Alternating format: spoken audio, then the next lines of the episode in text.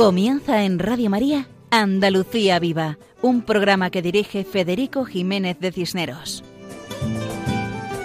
Cuando el reloj marca la una de la madrugada, una hora menos en el archipiélago canario, volvemos a encontrarnos en esta sintonía de Radio María. Muy buenas noches a todos los oyentes y sean bienvenidos al programa Andalucía Viva, un programa con el que pretendemos difundir todo lo bueno y solo lo bueno que tenemos en la tierra de María Santísima, cariñoso nombre con el cual se conoce Andalucía. Esta es la edición 116 del programa Andalucía Viva, por lo cual damos gracias a Dios por tanto bien recibido en estos años. Agradecemos la participación de quienes hacen posible el programa de hoy, nuestro equipo habitual y los colaboradores ocasionales. Ahí tenemos a Juan José Bartel, a Paco Fabián, a Carmen Mari Pérez Rivero, a Juan Jurado, a María Cabezas y al dúo Dileccio Dei. A todos ellos un cordial saludo y para todos nuestros oyentes un saludo de parte de ellos, saludo al cual se une quien les habla, Federico Jiménez de Cisneros. En estos días pedimos al Señor por todos y cada uno de nuestros oyentes, y por todos nosotros, para que el Señor nos conceda la conformidad y la serenidad suficiente para afrontar los problemas de cada día, y que también el Señor nos conceda la fortaleza y voluntad de luchar contra todo lo malo para defender todo lo bueno. Pedimos también por los más necesitados, por los marginados, por los descartados, por los débiles, por los enfermos, por los que sufren, por los niños no nacidos, para que se les permita nacer, por las niñas, jóvenes y mujeres, por las madres, por las abuelas, y por los niños, jóvenes y hombres, por los padres y los abuelos. Pedimos por todos. Pedimos especialmente para que se respete el derecho a la vida desde el momento de la concepción hasta la muerte natural, para que recuperemos la dignidad de todas las personas y para que todos reconozcamos esa dignidad. Rezamos en esta ocasión la oración del abandono, escrita por San Carlos de Foucault. Dice así Padre mío, me abandono a ti, haz de mí lo que quieras. Lo que hagas de mí te lo agradezco Estoy dispuesto a todo, lo acepto todo, con tal que tu voluntad se haga en mí y en todas tus criaturas. No deseo nada más, Dios mío. Pongo mi vida en tus manos. Te la doy, Dios mío, con todo el amor de mi corazón, porque te amo y porque para mí amarte es darme, entregarme en tus manos sin medida, con infinita confianza, porque tú eres mi Padre.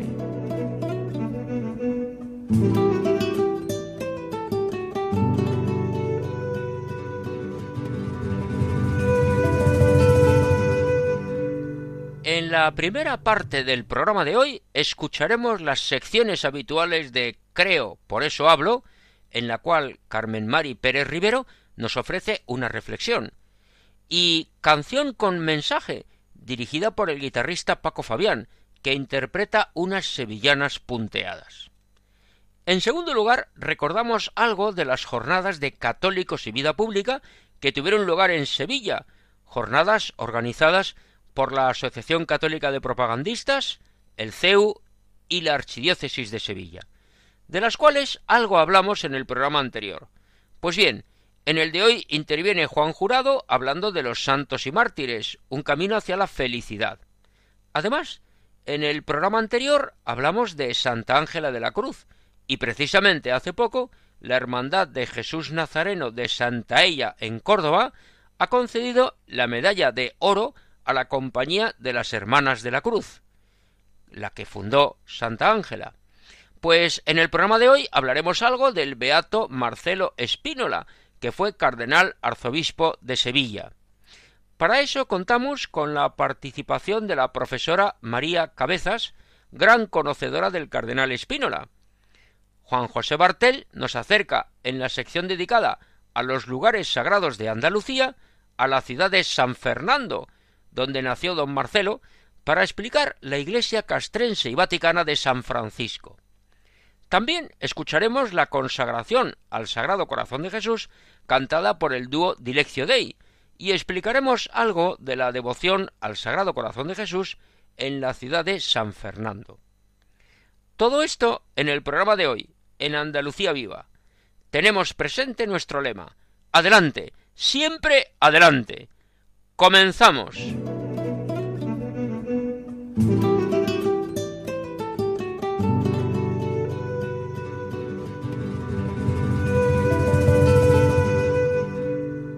Creo, por eso hablo.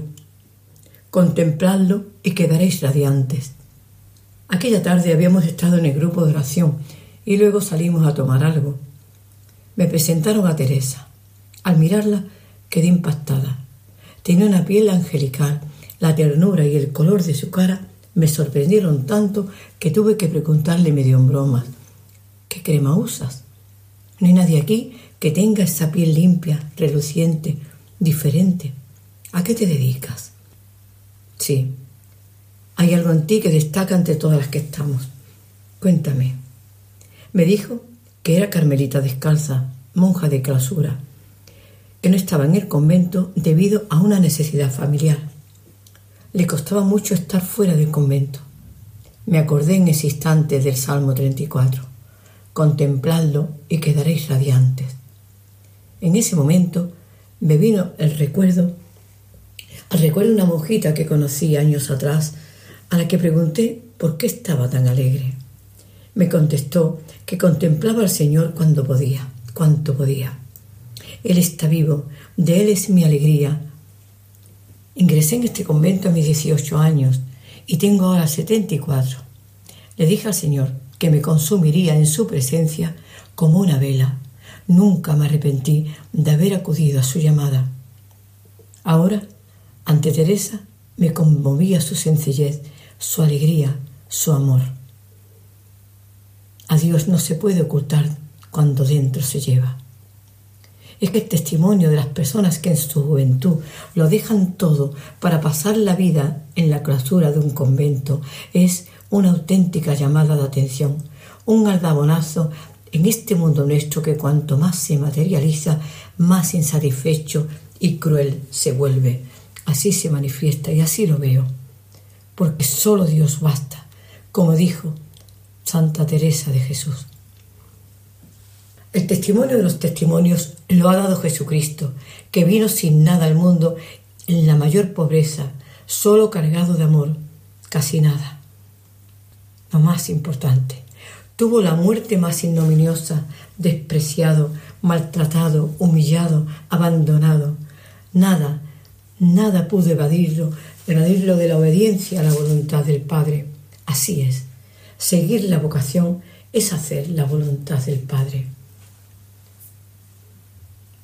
Aquella noche, ya en casa, medité largo rato lo que me había ocurrido con Teresa. Poco a poco me encontré ante la escena del monte Tabor, donde Pedro, Santiago y Juan quedaron sobrecogidos al ver a Jesús glorioso, hablando con Moisés y Elías y escuchando la voz del Padre. Qué bien se está aquí. Se sintieron tan felices ante la presencia de la Trinidad Santa que pidieron quedarse allí. Señor, hagamos tres tiendas, una para ti, otra para Moisés y otra para Elías. Dios mío, tu presencia viva, real, hace que nuestras almas se encuentren en la gloria. Así sucede en la adoración. Sin darnos cuenta, tu presencia, Señor, nos va esculpiendo. Tu ternura nos conmueve porque la caridad fluye de las ascuas de tu corazón sagrado. Recuerdo que hace un tiempo escribí, ¿a dónde habré de ir con tanta fuerza dentro que no rompa mi cuerpo? Arbotantes de piedra tendrán que sostenerme, que caminar con todo no podré. Ahora sé lo que escribí. Sí, lo hice refiriéndome a la Sagrada Eucaristía, a la expansión de amor que viene de su presencia viva. Ahora lo sé, Señor, porque la fuerza de tu verdad nos inunda de amor. Cuando nos encontramos ante ti en silencio, estamos recibiendo vida. Lo saben bien los que te adoran y contemplan en el Santísimo Sacramento. ¿A dónde habré de ir si solo tú tienes palabra de vida eterna, Señor? ¿A dónde habré de ir si solo tú eres el alimento que me sacia, me colma, me purifica y me da vida? Cada, cada latido de tu corazón está en el mío cuando te recibo.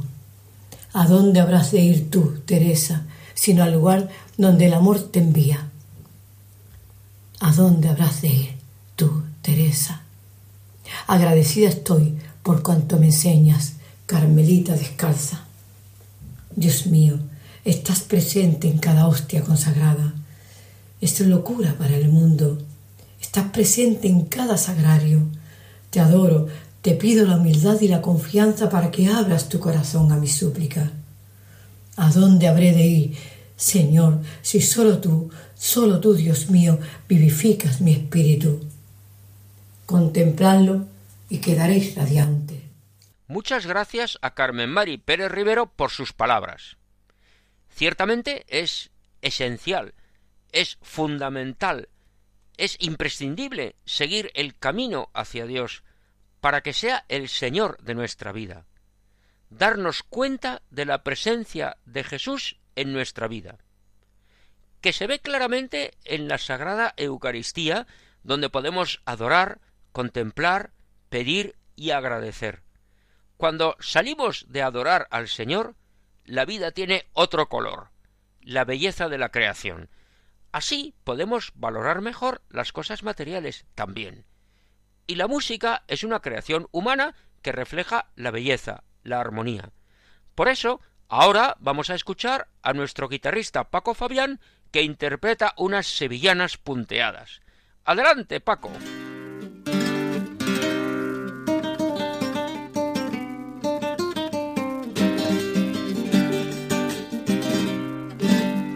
Distinguidos amigos de Radio María, muy buenas noches. Permitidme que para el programa de hoy os dedique con mi guitarra otra nueva tanda de sevillanas punteadas.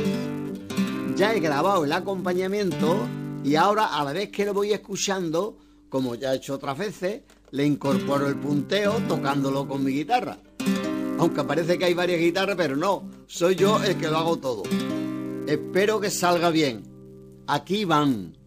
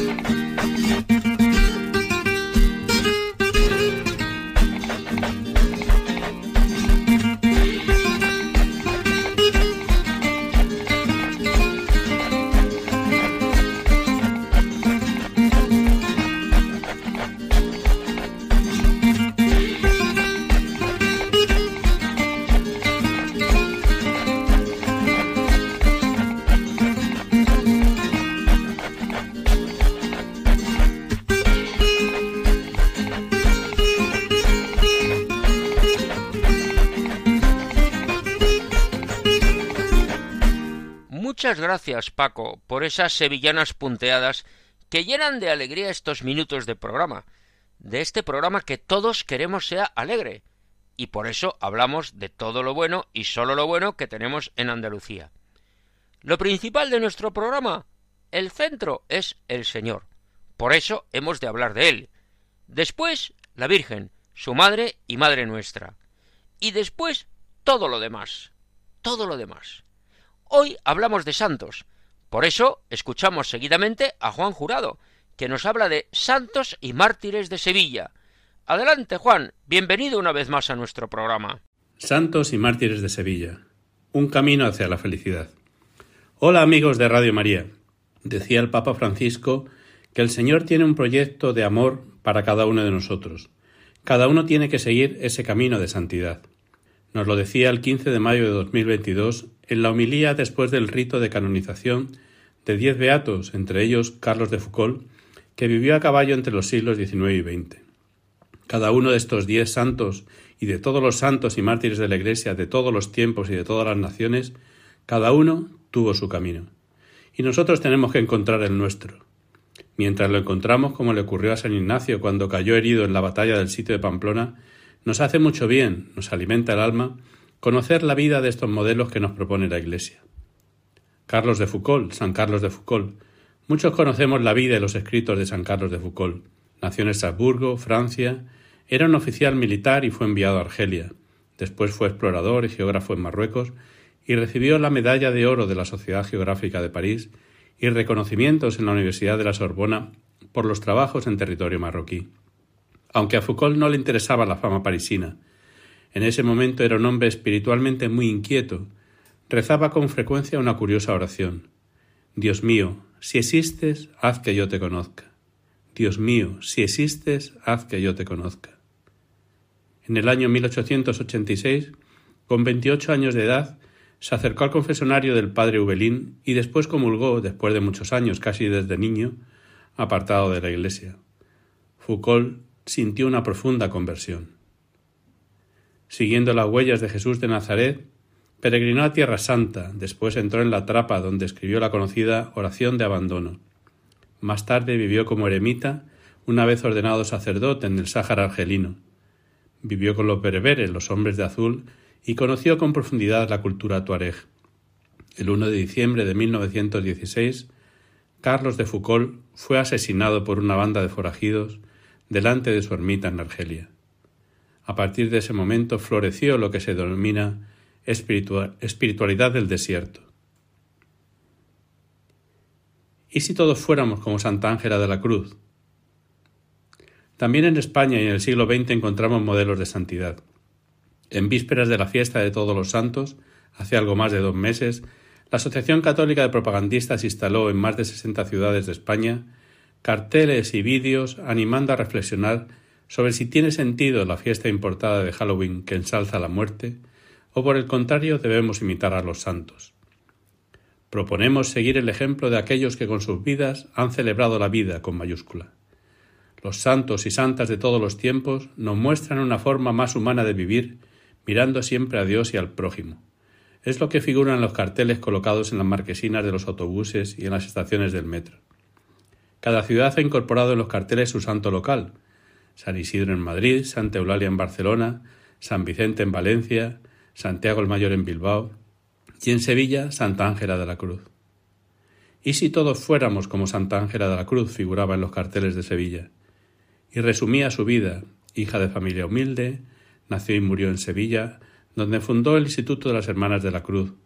Rápidamente se distinguió por su servicio a Dios a través de los más necesitados, haciéndose pobre con los más pobres, a los que con toda seriedad llamaban mis señores. Beatificación de mártires del siglo XX en España.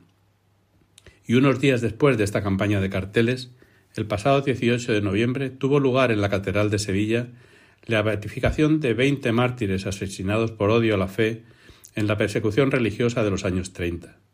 Eran sevillanos, diez sacerdotes, un seminarista y nueve laicos. En la ceremonia de beatificación el arzobispo de Sevilla, Monseñor Saiz Meneses, destacó dos aspectos, el sufrimiento y el perdón.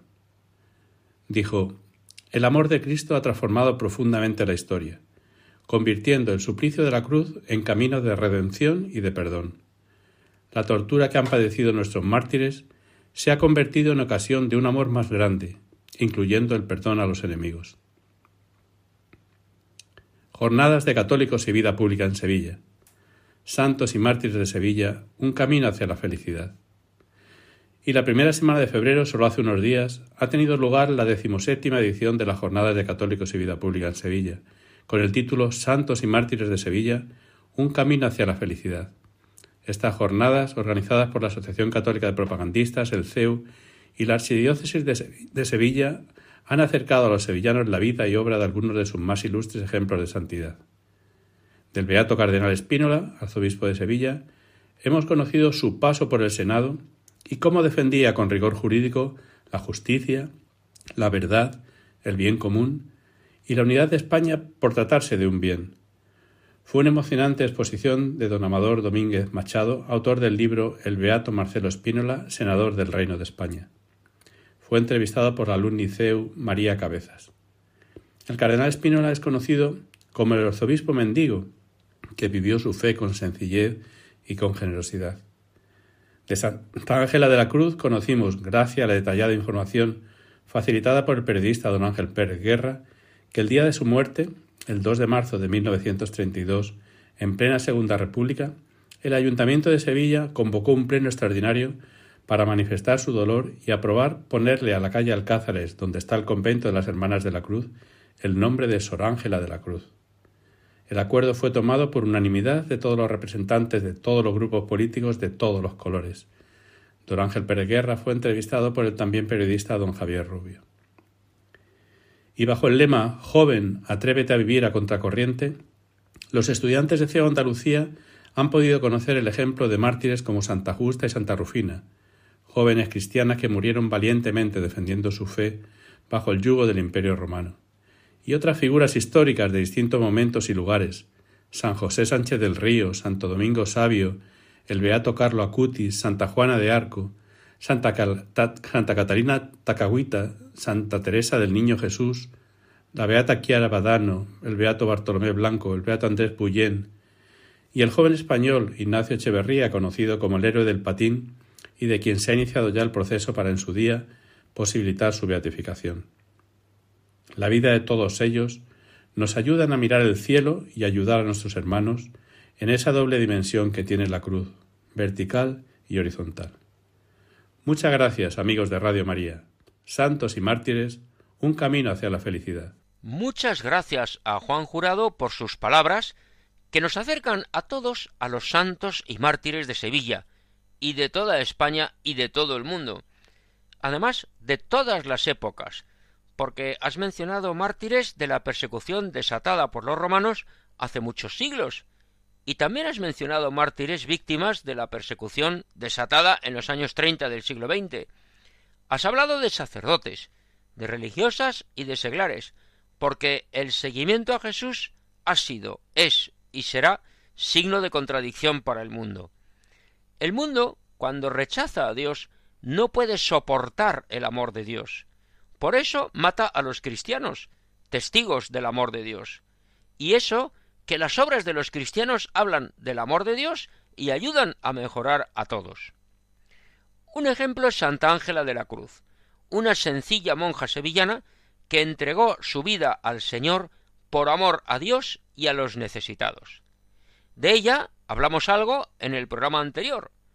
Pues hoy tenemos que compartir una noticia que nos llega de Santaella, un pueblo de Córdoba. Leemos el comunicado. Dice así. La hermandad de nuestro Padre Jesús Nazareno y Santo Entierro de Santaella, Córdoba, otorgó su máximo galardón honorífico, la medalla de oro de la hermandad, a la Compañía de las Hermanas de la Cruz el pasado 4 de febrero, en su propio convento de la calle Santa Ángela de la Cruz de Sevilla, como reconocimiento a su muy meritoria trayectoria desde que Santa Ángela fundara la comunidad en 1875, llena de inmensas obras de caridad, atención a enfermos y ayuda a las familias más necesitadas.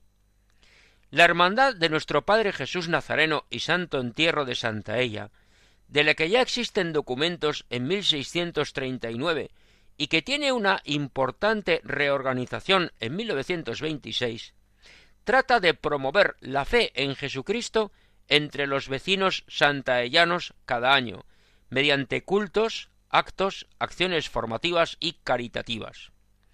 Como ya se ha publicado en otras ediciones, uno de sus actos más característicos consiste en conceder un honorífico galardón, su medalla de oro, a otras instituciones católicas por algún mérito específico de índole pastoral, solidaria o cofrade. En 2015 se concedió a Cáritas de Santa Ella, en 2016 a la Hermandad de San Roque de Sevilla, en 2022 a la Agrupación de Hermandades y Cofradías de Córdoba, con dos años de retraso por la pandemia de la COVID-19, y en 2023 a la Hermandad del Gran Poder de Sevilla. Esta quinta entrega a la Compañía de la Cruz es la primera que se otorga fuera de su localidad, pues respetando el carácter propio de las citadas religiosas que no acuden a actos públicos, la entrega se hizo de forma privada en su propio convento. Por esta razón, una amplia representación de la Hermandad Nazarena acudió a Sevilla y acompañó a las hermanas de Santa Ángela en su Eucaristía matinal, en la que la referida medalla de oro, ya en ese momento entregada, estuvo presente en la capilla de la Santa, sobre el altar de su cuerpo incorrupto.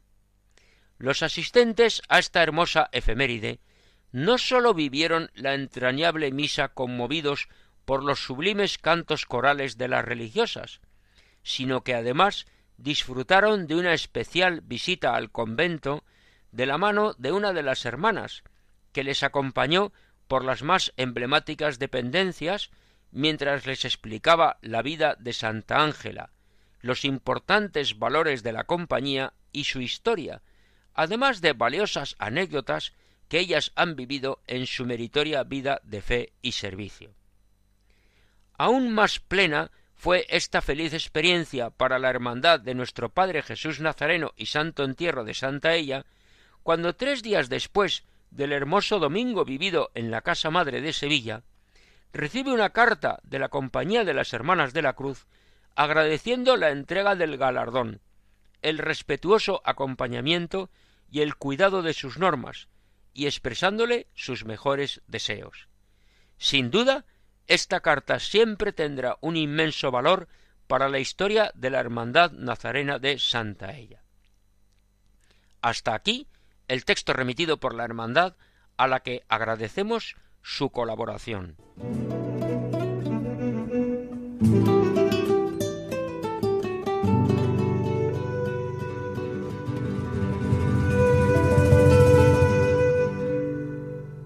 De Santa Ángela de la Cruz al beato Marcelo Espínola. Vamos a hablar de don Marcelo Espínola, el cardenal Espínola, que hizo tanto bien en estas tierras andaluzas. Para eso contamos con la colaboración de la profesora María Cabezas. María, bienvenida a nuestro programa. Te escuchamos. Adelante. Hoy voy a empezar lanzándoos una pregunta, pero yo misma la voy a responder con palabras de la persona de la que hoy os voy a hablar. ¿Qué es un santo? Un santo es un hombre que no se pertenece a sí mismo, sino que pertenece a Dios. Sus pensamientos son de Dios, sus movimientos son de Dios, sus afectos son de Dios, sus palabras son de Dios, su corazón es de Dios, sus miembros son de Dios. Todo, en una palabra, pertenece a Dios. Un santo es, pues, un hombre que pertenece a Dios y que se ha entregado totalmente a Él. El santo es como un libro gigantesco abierto ante nosotros. En él se lee, Dios existe, Dios es misericordia infinita, Dios es fuente de luz, Dios es manantial de justicia, Dios es Padre que se deja vencer por las plegarias de sus hijos, Dios es amor. Bueno, pues esto es las palabras que utilizaba don Marcelo Espino, la maestre, para definir qué es un santo. Claramente estas palabras las podemos aplicar a su vida. Nació en, en San Fernando, en Cádiz, un 14 de enero de 1835 y se le bautizó en la capilla castrense, la parroquia castrense de allí de San Fernando. Los primeros años de Marcelo transcurren en, San Fernando, aunque es cierto que, su padre, al ser alférez de navío, pues sí tenía que, estar trasladándose de, de un sitio a otro. El expediente académico de Marcelo ha sido toda su vida intachable, desde los primeros cursos en la infancia hasta terminar su carrera de Derecho, que la comienza con 17 años en la Universidad de Sevilla. Marcelo se dio cuenta que realmente su vocación era más alta que la de ser abogado. Cuando tenía 21 años, se traslada a vivir a Huelva porque su padre lo, lo había nombrado comandante del puerto de Huelva. Entonces, como acababa de terminar su carrera, pone una placa en la puerta. Pero realmente era un chico inexperto. Pero su bufete, podemos decir que fue un bufete extraño. Prestigiado por la brillantez de sus estudios y las magníficas condiciones sociales por la posición de su familia, pero Marcelo realmente sabe que, que su batalla no va a ser esa.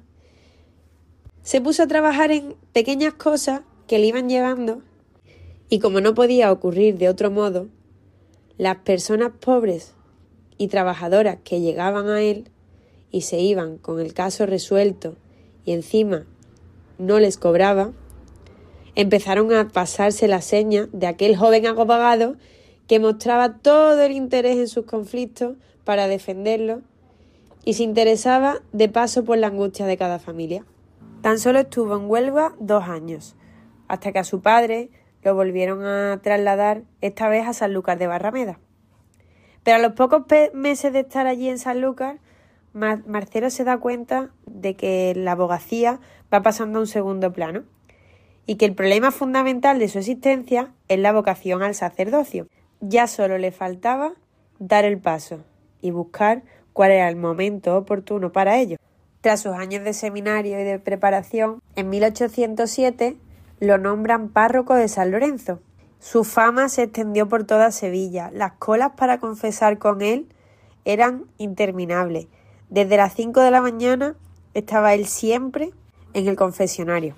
Don Marcelo labró unos lazos muy profundos con la Hermandad de la Soledad y del Gran Poder. Incluso cuando lo nombraron canónigo de la catedral, siguió manteniendo estos lazos con ambas hermandades. Años después fue nombrado obispo en Coria, en Málaga y finalmente fue arzobispo de Sevilla. Fue un obispo muy preocupado por la formación de sus seminaristas, así como de la educación de las niñas pobres de la época, que ya en 1885, junto con Celia Méndez, para dar respuesta a esta realidad, fundaron la Congregación de Esclavas del Divino Corazón.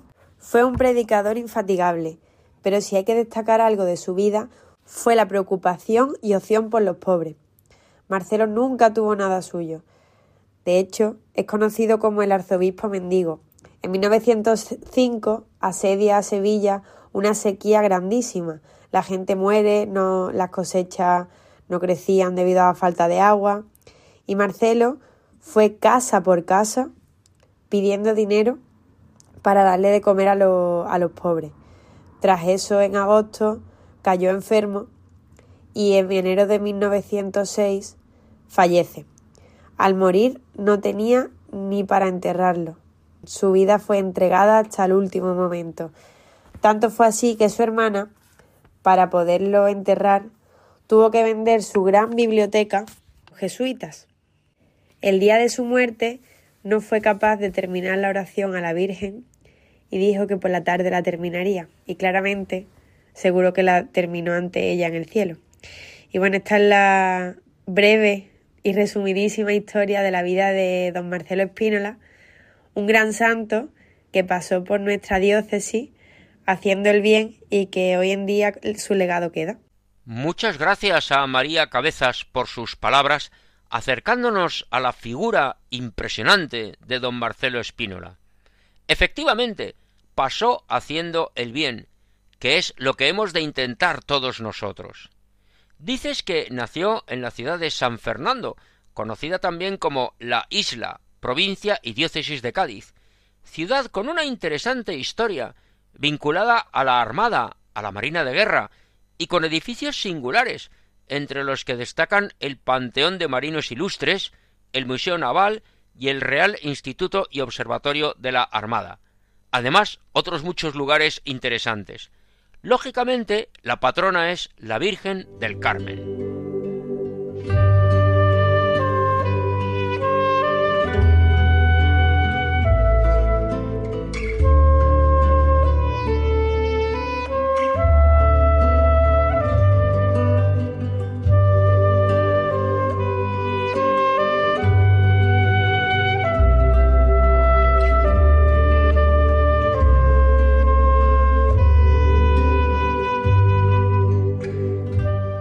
Estos acordes musicales nos introducen a la sección titulada Lugares Sagrados de Andalucía y dedicada a los santuarios andaluces, sección que dirige nuestro colaborador Juan José Bartel Romero.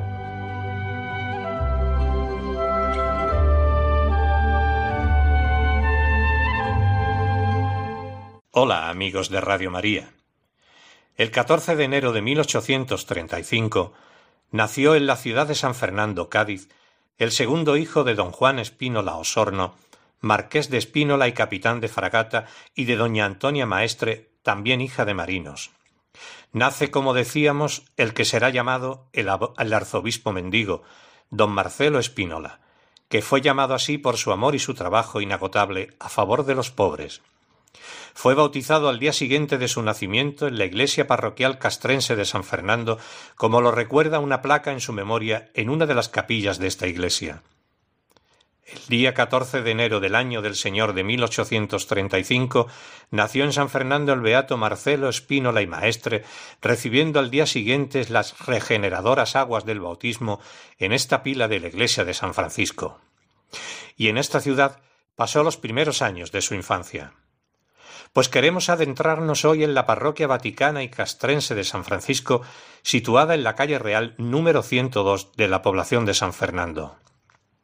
Se trata de una parroquia de la Armada Española que, debido a su doble jurisdicción, atiende a la población militar que depende del Arzobispado castrense de España y a los feligreses que residen en el territorio parroquial dependiente del Obispado de Cádiz y Ceuta. La parroquia castrense de San Francisco de Asís fue establecida en enero de 1765 en el antiguo hospicio de los religiosos franciscanos de la Real Isla de León por decreto de don Antonio Fanales, teniente vicario general de los Reales Ejércitos de Mar y Tierra. En tal fecha se entronizó el Santísimo Sacramento, encargándose a los franciscanos la asistencia espiritual de la población afincada en la zona. La Real Isla de León había sido elegida como sede del Departamento Naval de Cádiz. A ellas se, trasladarían en los años siguientes, a partir de 1769, las principales dependencias navales que estaban ya instaladas en la capital gaditana, Capitanía General, Academia de Guardias Marinas, Observatorio Astronómico, con todo el personal correspondiente y sus familias. La parroquia castrense precedió a todos estos establecimientos departamentales al ser creada en 1765 dentro de la política naval del rey Carlos III. De modo que los marinos y sus familias, se calcula que eran por entonces quince mil almas, encontraron la asistencia espiritual necesaria, contando desde el principio del traslado naval con una parroquia para su atención religiosa. Pero, como decíamos, la historia de la, de la, iglesia de San Francisco se remontaba a un cuarto de siglo anterior a la creación de la propia parroquia castrense la fundación primitiva de una residencia de religiosos franciscanos observantes con una pequeña comunidad en una modesta casa oratorio, con categoría jurídica de hospedería u hospicio. La humilde actividad espiritual de los franciscanos se vio pronto complementada y enriquecida con un labor benéfico social de primer orden, que les daría crédito y sustento en la localidad isleña durante décadas, la instrucción pública, Esta tarea docente fue patrocinada por don Manuel de Arriaga y doña María Mariana de Arteaga, matrimonios sin hijos, acaudalados gaditanos de origen vasco, proclives al fervor religioso y prestos a emplear su cuantiosa fortuna en diversas fundaciones que redundaran en beneficio espiritual de sus almas y de los más necesitados. Convertida la iglesia en parroquia castrense y al referido traslado del departamento marítimo a la Real Isla de León, la iglesia pasa por diversas vicisitudes históricas, no sólo locales, sino también por los aires nacionales que llegan. Se edifica una construcción en sencillo y sobrio estilo neoclásico, adornada con todo lo necesario para un templo de su nueva categoría capillas, altares, retablos, pinturas, imágenes. En la actualidad tiene planta de cruz latina de tres naves con crucero, la central de mayor altura y cúpula sobre pechinas y bóveda de cañón. Se desconocen los, nombres de tanto del autor del proyecto como de los maestros de obras que construyeron el templo parroquial. Lo que sí se sabe es que el templo sufrió varias transformaciones a lo largo de su vida, siendo la más importante la de 1966. Estas remodelaciones seguían las directrices dictadas por el Concilio Vaticano II, pero, sobre todo, se dotó a la Iglesia de una gran iluminación con la que antes no contaba, ya que se abrieron vanos y se colocaron numerosas vidrieras en la parte superior. La fachada de la iglesia es de un solo cuerpo, de sencilla ornamentación y pocos elementos decorativos. La puerta de entrada es adintelada, flanqueada por cuatro pilastras toscanas. Se remata con un frontón semicircular y una espadaña ondulada que proporcionan movimiento y dinamismo al conjunto. La categoría de la parroquia castrense isleña fue enriquecida con la concesión, en 1926, del privilegio de iglesia agregada a la Basílica de San Pedro en el Vaticano por el Papa Pío XI. Y, poco después, en 1933, durante la Segunda República fue erigida la parroquia diocesana de San Francisco, con jurisdicción territorial sobre una importante área de la ciudad, además de la jurisdicción, jurisdicción personal castrense preexistente. Alberga entre sus muros algunas valiosas piezas histórico-artísticas del patrimonio religioso naval y de la ciudad de San Fernando.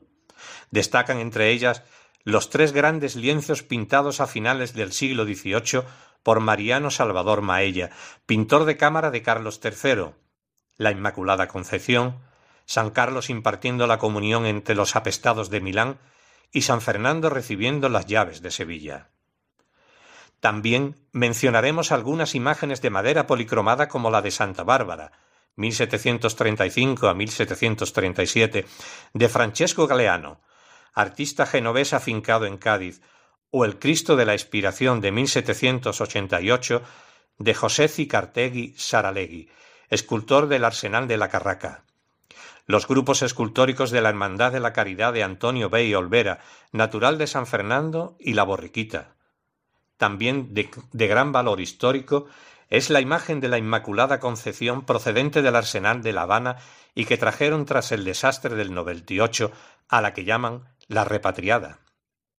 La última incorporación al exterior de la parroquia ha sido el azulejo del Sagrado Corazón de Jesús, azulejo que lucía en la fachada del Ayuntamiento de San Fernando y que fue retirado durante las obras de rehabilitación del edificio. Ha sido recuperado gracias al arzobispado castrense y al trabajo del párroco y arcipreste don Gonzalo Núñez del Castillo, que solicitó al ayuntamiento su cesión para que la devoción al Sagrado Corazón siguiera presente en la ciudad. Y hasta aquí nuestro humilde homenaje a la Iglesia Vaticana y Castrense de San Francisco en San Fernando. Hasta el próximo programa, si Dios quiere, amigos de Radio María. Muchas gracias a Juan José Bartel por la explicación de la Iglesia Castrense y Vaticana de San Francisco en la ciudad de San Fernando. Has mencionado el azulejo del Sagrado Corazón de Jesús. Don Marcelo era gran devoto del Sagrado Corazón de Jesús y en San Fernando hay mucha presencia de esta devoción. En este lugar, la devoción al Sagrado Corazón es importante. La ciudad está consagrada al corazón de Jesús desde el año 1940 y durante mucho tiempo en la fachada principal del ayuntamiento estuvo un gran azulejo con la imagen del Sagrado Corazón de Jesús, que daba la bienvenida a todos y recordaba que Dios es amor. Además, en San Fernando, durante muchos años, existió un colegio de la Compañía de María, que esas religiosas son muy devotas del corazón de Jesús, y un centro educativo con el nombre de Liceo Sagrado Corazón. Todo esto lo contamos para que se vea la presencia del corazón de Cristo en este lugar. Tenemos un monumento público, además del azulejo, del colegio con su nombre, de otro colegio de la Compañía de María. Pues bien, de todo eso vamos a hablar algo. Veamos. Cuando llegamos en ferrocarril a San Fernando y descendemos del tren, nos da la bienvenida a la ciudad una imagen monumental del Sagrado Corazón de Jesús, pues frente a la estación existe un parque, un jardín que tiene algo del encanto de los parques andaluces, y en la zona más alta del parque el monumento al Sagrado Corazón de Jesús. Fue realizado a mediados del siglo XX por un escultor isleño, es decir, natural de esta ciudad de San Fernando, llamado Antonio Bey Olvera. El conjunto monumental tiene 15 metros de altura y la imagen más de tres metros y medio. El acto de bendición se produjo en el mes de junio de 1954, que era año mariano, y lo presidió el entonces obispo de la diócesis. Y en el centro de la base, en un medallón metálico, la imagen del Inmaculado Corazón de María, con el lema A Jesús por María, nos recuerda que el camino más rápido para llegar a Cristo pasa por la Virgen. El monumento decimos que se encuentra al final del paseo frente a la estación de tren. Una escalinata facilita el acceso a la base del monumento. Sobre un pilar cuadrado, en cuya parte frontal más alta leemos Reinaré en España, en una placa de mármol, colocaron la imagen de Jesucristo con la mano derecha ligeramente levantada bendiciendo y la izquierda señalando el corazón. Todo el monumento es de piedra clara. Cuando descendemos del tren y salimos a la ciudad, esta imagen da la bienvenida, acogiendo a todos. Y ante el corazón de Cristo sentimos el misterio del amor de Dios, que se reveló al Padre Hoyos hace varios siglos para prometer que reinará en España, ese reinado de paz, de justicia, de misericordia, de amor, de verdad.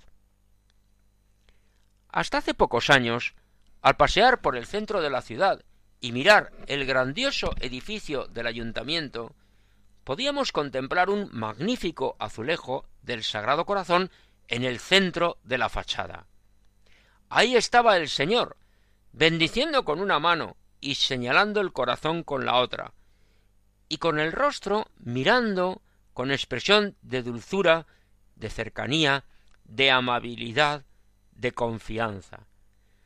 Todo el que entraba en el ayuntamiento podía sentir el amor y la serenidad del Señor. Pero hace pocos años, aprovechando una reforma del edificio, se quitó el azulejo, que afortunadamente se ha salvado de la furia iconoclasta al trasladarse a la iglesia castrense y vaticana de San Francisco. Antes de comenzar el programa, comentábamos que los cargos públicos, alcaldes y concejales, han de ser servidores públicos y ser conscientes de que ocupan cargos temporalmente, no indefinidamente. Deben servir al pueblo y respetar al pueblo. Por eso han de ser muy cuidadosos con las decisiones que tomen. Y si esas decisiones afectan al patrimonio histórico-artístico, han de ser todavía más cuidadosos, porque la destrucción de las obras de arte es irreparable. Y si además la decisión afecta a un elemento religioso, como es el caso, los que ocupan el ayuntamiento han de ser todavía más considerados con el sentir del pueblo, puesto que su cargo es para servir al pueblo, y no para dejarse llevar de ideologías e imponer sus ideas personales aprovechando que ocupan un cargo público. Afortunadamente, esto no ha sido del todo así en este caso, puesto que el azulejo se ha salvado y trasladado a otro lugar. En la ciudad de San Fernando encontramos otros elementos que nos hablan de la presencia actual de la devoción al corazón de Cristo, que está viva y presente. Hemos mencionado el Liceo del Sagrado Corazón, colegio de los Padres Carmelitas Descalzos, que es un edificio moderno de los años 70 del siglo XX, pero que cuenta con un hermoso claustro de columnas del siglo XVIII y la iglesia del Carmen. Por supuesto, en muchos hogares encontramos entronizada la imagen del Sagrado Corazón, y en muchas casas las placas en la puerta del Divino Corazón. Quizás esto ayude a comprender la especial devoción que tuvo al corazón de Jesús el cardenal Espínola, fundador de una congregación religiosa femenina que tiene el nombre de Esclavas del Divino Corazón, dedicada en sus orígenes a la enseñanza de las niñas, y que hizo una gran labor de promoción de la mujer, tanto a nivel humano como profesional y espiritual. Por eso, seguidamente escuchamos cantada por el dúo Dileccio Dei la consagración al Sagrado Corazón de Jesús.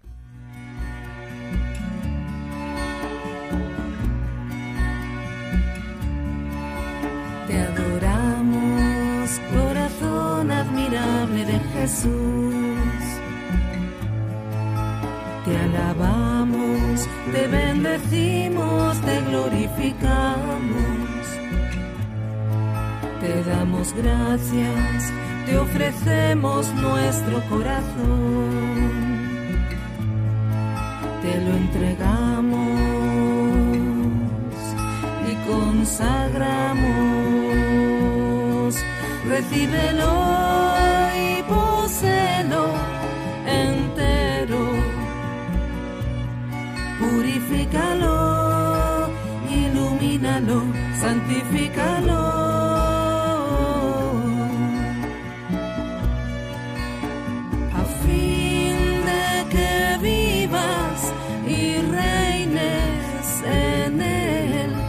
Perpetuamente.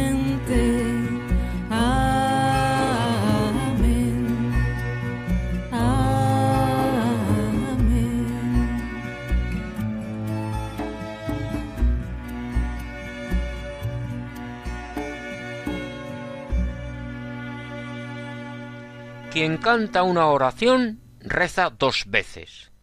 Pues eso, hemos rezado dos veces. Y seguro que nuestra oración ha llegado al corazón de Dios. Muchas gracias al dúo Dileccio Dei por su colaboración.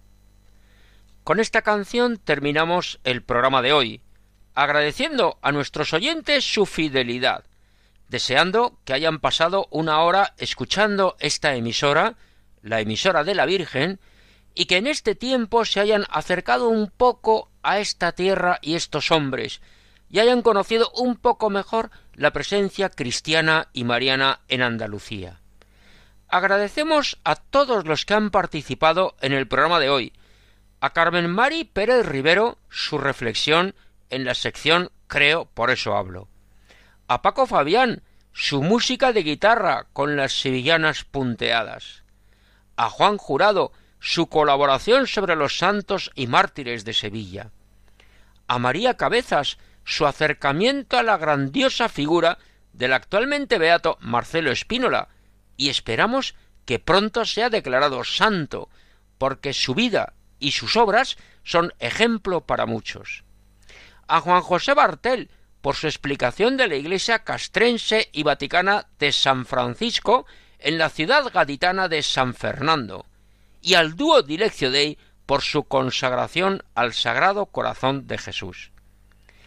Dentro de quince días, Dios mediante, volveremos a encontrarnos en esta frecuencia de Radio María, en el programa Andalucía Viva, para seguir hablando de todo lo bueno y sólo lo bueno que tenemos en estas tierras. Será el lunes 18 de marzo a la una de la madrugada, una hora antes en nuestras queridas Islas Canarias. hasta entonces, si Dios quiere. Nuestro último consejo. Sigan escuchando Radio María. Continúen escuchando la programación de esta emisora. Muy buenas noches y que Dios bendiga a todos.